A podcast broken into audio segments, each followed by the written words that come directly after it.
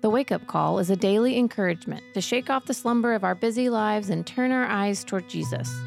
Each morning, our community gathers around a scripture, a reflection, prayer, and a few short questions, inviting us to reorient our lives around the love of Jesus, who transforms our hearts, homes, churches, and cities. Now, here's JD Walt with today's entry. Wake up, sleeper, and rise from the dead and Christ will shine on you. It's Tuesday, November the 15th, 2022. And we're already hearing from Lucy this morning. Today's entry is called The Movement from Attachment to Affection. Our scripture comes from Psalm 139, verses 17 and 18. Hear the word of the Lord. How amazing are your thoughts concerning me, God! How vast is the sum of them! Were I to count them, they would outnumber the grains of sand. When I awake, I am still with you. The word of the Lord. Consider this I mentioned earlier in the series of serving as the groundskeeper for the residence of the president of Asbury Seminary when I was a student back in the late 1900s. Rose Hill, formerly known as the Zoniger Tree Farm, was a 40 something acre tract that had been given to the seminary some years before, but never occupied. Maxie and Jerry Dunnam were the first to live there in many years. A large antebellum mansion dating back to 1799 sat at the center of the then overgrown expanse of gardens and grounds. I remember my first walk around the property. There were trees of many varieties, intricate patterns of hedges, and symmetrically placed flower beds surrounding elliptically shaped green spaces to the front and sides of the manor. Two things stood out to me. Once upon a time, this land had been a magnificent showplace, something of a Biltmore mansion and estate on a smaller scale. Long, long ago, this place had been intricately created and cared for. Indeed, fearfully and wonderfully made. Second, the exquisite design of the original architect and creator was unrecognizable in the now decimated state of the farm. Okay, no, a third thing also stood out. No, it actually cried out to me.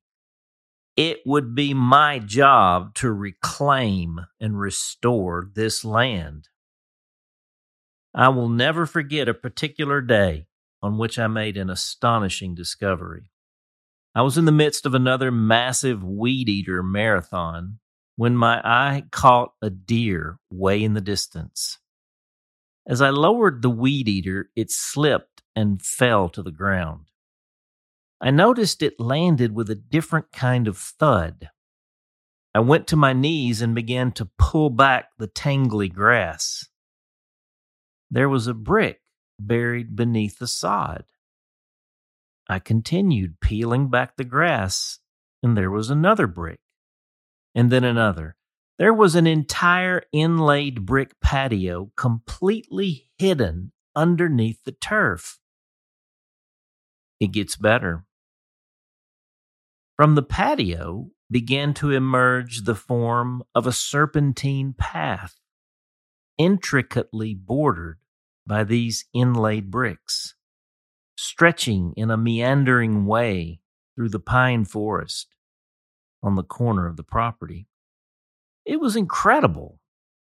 Imagine our delight as we began to explore the farm with new eyes, wondering what else we would discover, uncover, and begin to reclaim and restore. This would take years but what a grand and glorious work it would be. This, of course, has become akin to a parable for me, which I believe has returned to my memory just now for the light it sheds on the demonstration plot of our inmost being. This is a farming operation at the level of soul, a garden spot created by God, lost in the fall, now rediscovered, reclaimed, and under restoration. I hated that place for all it had become and the awful toil it required of me. I loved that place for all it had once been and for the possibility of what it could become again. Such it is with our relationship with ourselves. We don't love the broken, overgrown, sinful, self centered people we have become. We must love the person God created and still intentions us to be. This is the dilemma of the garden that is our inmost being. I always get significant pushback when it comes to loving oneself. This is not the self love of an amateur narcissist. This is what it looks like to love the God crafted inmost being. This is what it looks like when a person loves God at the core of their being and thereby learns to appropriately love themselves. It is to simultaneously delight in the image maker and the image bearer. It is to love both the gardener and the garden. Look how the farmer psalmist handles the dilemma. For you created my inmost being, says the psalmist. And again, you knit me together in my mother's womb. Then he breaks into worship. I praise you because I am fearfully and wonderfully made. And he's just getting started. Your works are wonderful. I know that full well. The psalmist is coming to grips with the deep glory of his truest and deepest and most God intentioned self. My frame was not hidden from you when I was made in the secret place, when I was woven together in the depths of the earth. He just can't stop. Your eyes saw my unformed body. All the days ordained for me were written in your book before one of them came to be. And finally, this how amazing are your thoughts concerning me? How vast is the sum of them? Were I to count them, they would outnumber the grains of sand. This, my soul farming friends, is the beginning of affection. It is the surprising shift from God loves me because he has to love me to God likes me, the real me he created me to be. And if God likes the real me, maybe I can come to like the real me too. Now, where did that weed eater go? Wake up, sleeper. Your brokenness runs deep, but the truth of who you most truly are runs far deeper. And there is a lot to love there, and even more to like.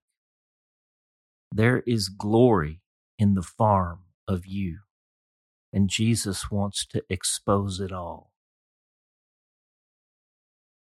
The prayer Father, Farmer God, how amazing are your thoughts concerning me? How vast is the sum of them? Were I to count them, they would outnumber the grains of sand. I am in awe of this and of you, that you could love me this much, that you could be this aware of me and this attentive to me and this attuned to me and this attached to me. And after all of this, that you could have such affection for me. It fills me with awe because I know this is how you relate to everyone else in this whole world. This is truly awe inspiring. Such knowledge is too wonderful for me, too lofty for me to attain. So for now, I simply stand in awe, praying in Jesus' name. Amen. The question Do you sense the affection of God for you? Do you believe God likes you, or is his love a kind of divine, gracious tolerance? Do you like yourself? And for our hymn today, well, before that, I'll tell you we've got one note today in the notes for further reflection, and you can see that in the email. But for our hymn today, we're going to sing the gospel standard, What a Friend We Have in Jesus. It's hymn number 116 in our newly released seedbed hymnal. And I'm hearing stories of lots of you all getting that one, and we appreciate it greatly. We've got tens of thousands of them in our warehouse. Seeds, okay? These seeds don't sow themselves, friends, so order your copy today. And when all is said and done, when all of our books are sitting in library shelves and in landfills and at Goodwill, this hymnal will be the enduring work of our publishing enterprise. Love for you to have one. And the link to the hymnal is in our email today as well. You can get it at seedbed.com. All right, are you ready to sing? What a friend we have in Jesus, number 116. And we're going to sing all three verses. What a friend we have in Jesus, all our sins and griefs to bear. What a privilege to carry everything to God in prayer. Oh, what peace we often forfeit. Oh, what needless pain we bear. All because we do not carry everything to God in prayer. Have we trials and temptations? Is there trouble anywhere? We should never be discouraged. Take it to the Lord in prayer. Can we find a friend so faithful? Who will all our sorrow share. Jesus knows our every weakness. Take it to the Lord in prayer. Last verse. Are we weak and heavy laden, cumbered with a load of care? Precious Savior, still our refuge. Take it to the Lord in prayer. Do thy friends despise, forsake thee? Take it to the Lord in prayer. In his arms he'll take and shield thee. Thou wilt find a solace there.